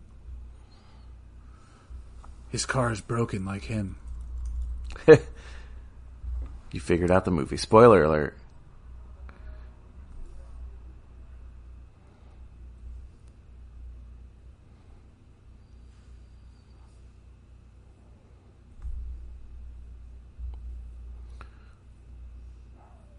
Like I remember the scene with the drug dealer Yes. and then kind of what happens after that and that's really it.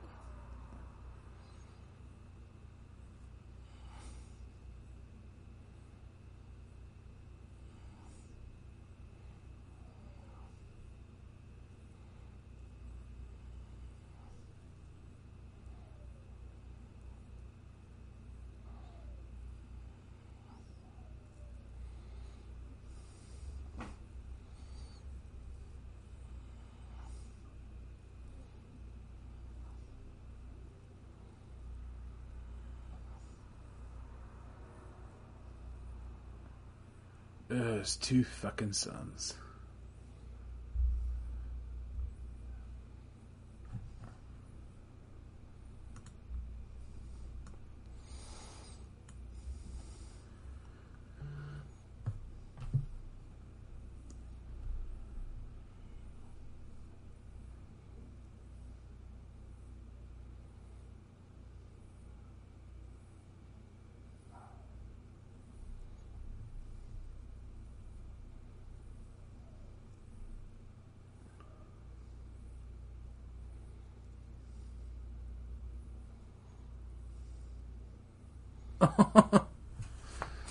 that's the no no bullshit character, you know. Fuck yeah. you, fuck you. More like Gust from yeah Char- Charlie Wilson's wow. War, right? R- yeah, one hundred percent.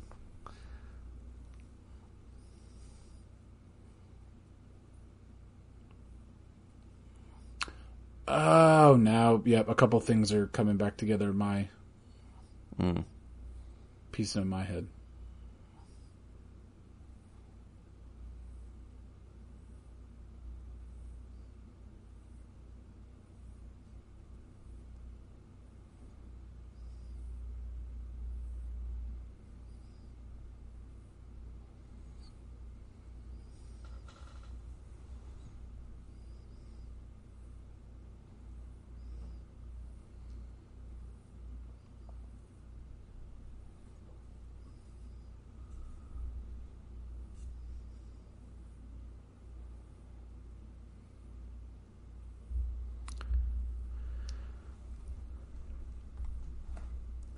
The plan.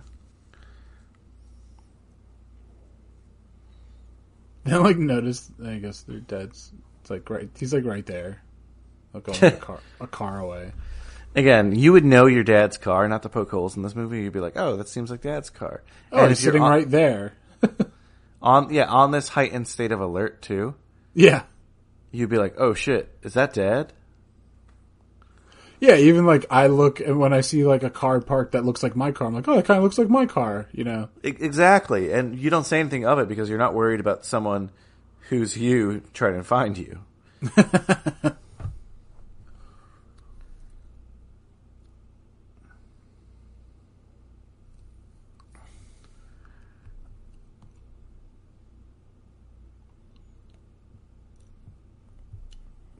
We see him taking his uh, what he learned as a wrestler in high school. Ooh, I don't think they teach that in wrestling. No, maybe like uh, WWE. yeah.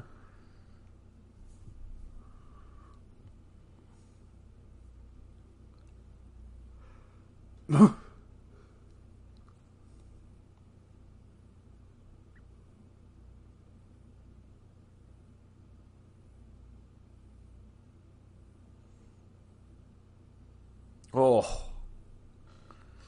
so visceral.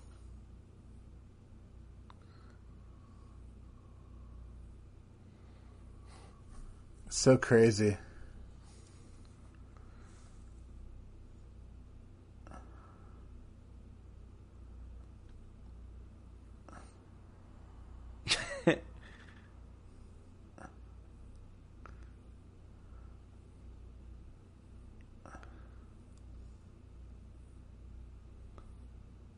Uh, uh.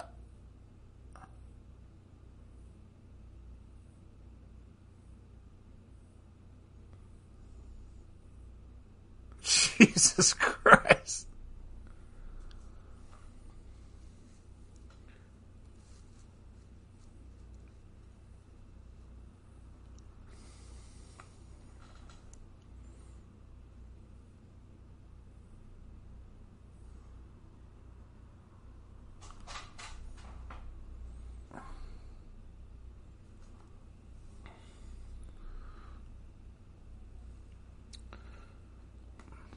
Oh, nice. A classic Hoffman shut up. Mattress Man. Shut, shut, shut, shut, shut up.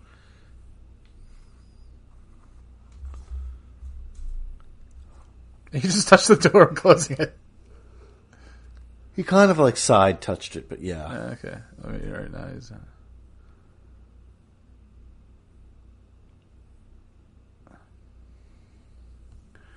That's like a nicer building. I feel like there would be cameras True.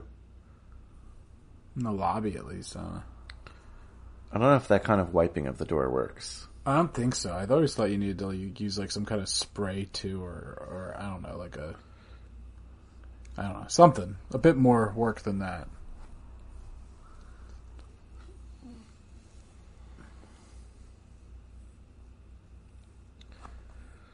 I think they're going to get away with it. That's my guess of what You happens. know what? I think so too.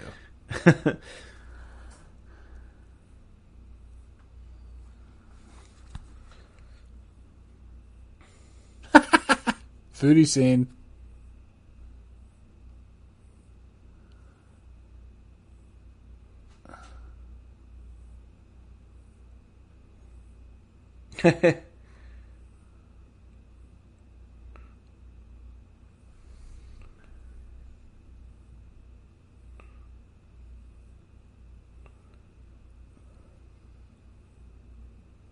uh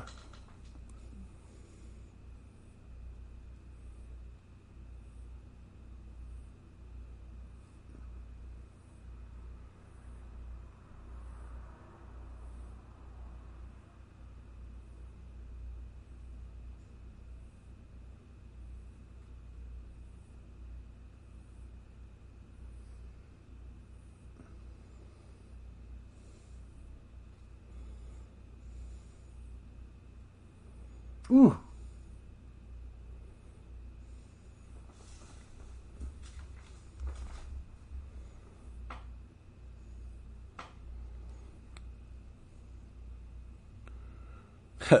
Jesus Christ.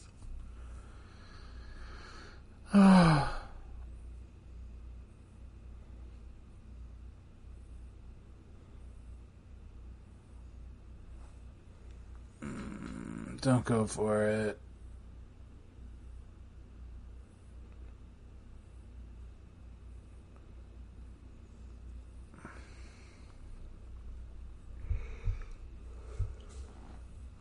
Can't imagine their childhood was that bad. Yeah. a jewelry store, you know? Yeah. So your dad didn't tell you he loved you too much and maybe loved your younger brother more? Wah.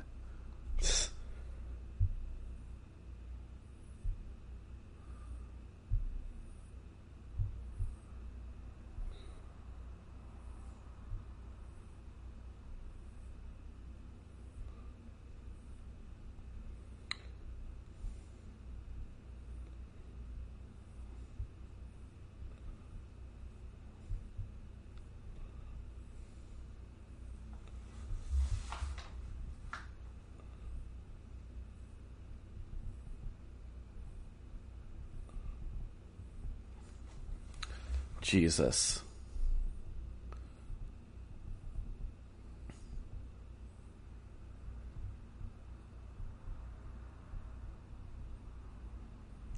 That helps.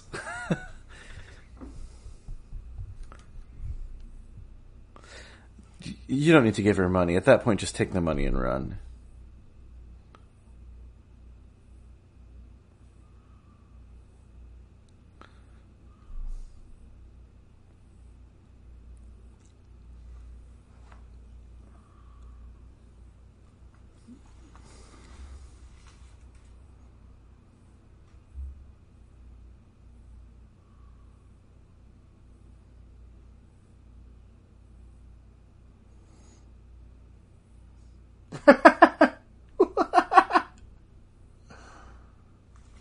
That's good parallel parking quickly. Yeah.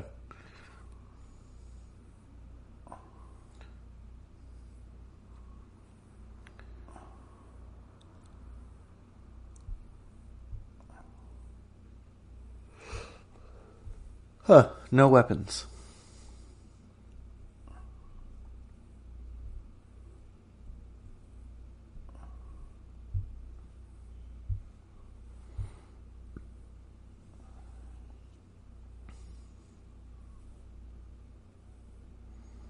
Our main man.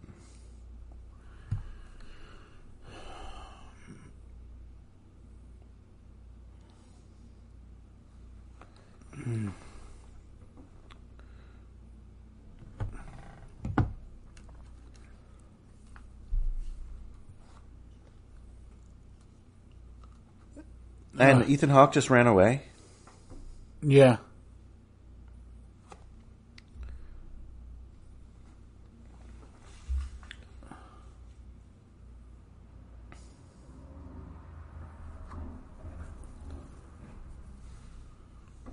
He suffocates him, right? Whoa, spoiler alert. I don't remember actually. you might be right. It sounds about right.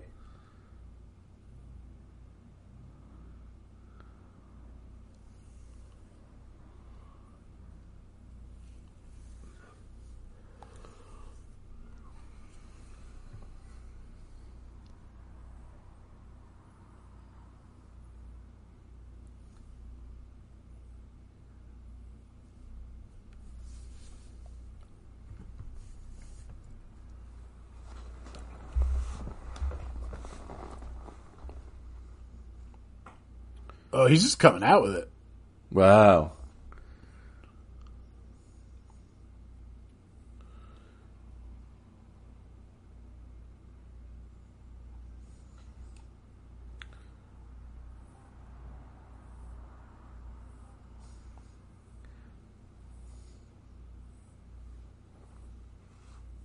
I'd be so scared.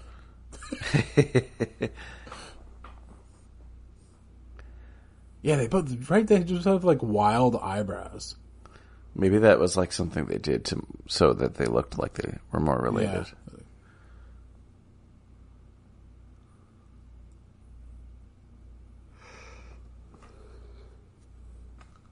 If that's how he dies, you can't just suffocate someone in a hospital and get away with it. Obviously, I'm not saying like moral reasons, but also like they're gonna be like, "How did he die? We need to figure it out." Yeah. Yeah, an autopsy would show it's like lungs versus like heart, right? Yeah, yeah, for sure. Well, I guess when he puts the machine off, Yeah, but it still goes to an alert. oh, you, uh. you put it back on anyway.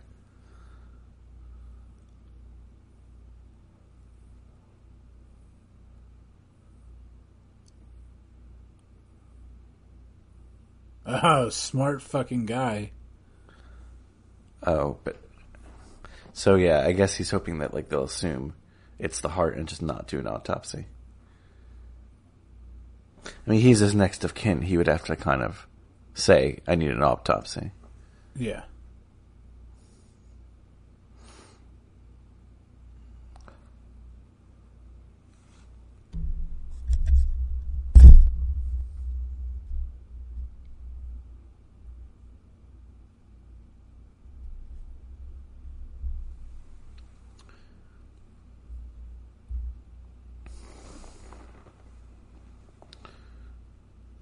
Uh, that's really like, Covering your tracks. yeah.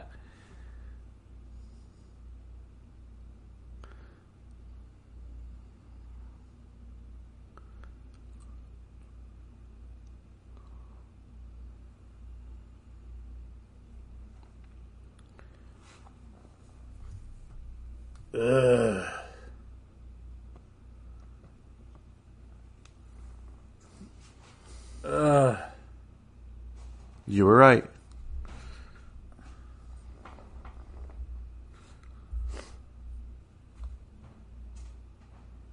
The intensity. It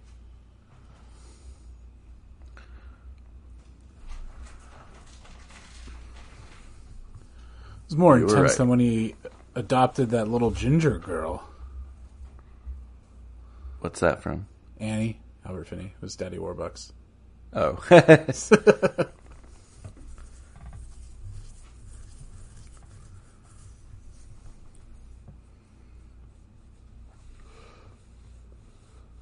Isn't his name Stacks and isn't he played by Jamie Foxx? That is absolutely correct.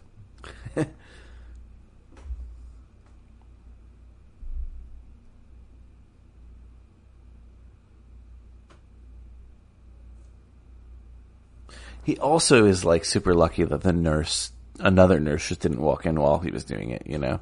Well, that, and then also, okay, wait, I need to see something. Cut back to him. Cut back to him. Cut back to him. Ah! Like, his gown was, like, still down, and he didn't put the other pillow behind his head again. Ooh. And, And stay and it- there. Yeah, you have to stay there. Be like, oh my god, I don't know what happened. You know, not like, oh, I left. I didn't really. You know. Yeah. At this point, I know he said he doesn't care anymore, but at the same time, he was covering it up there, so. Yeah.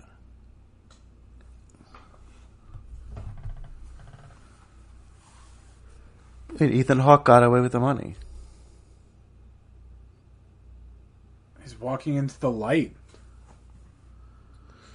He was God all along.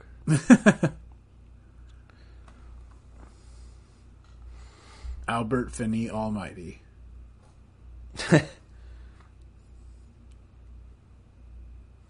All right, that's it. That's before the devil knows you're dead.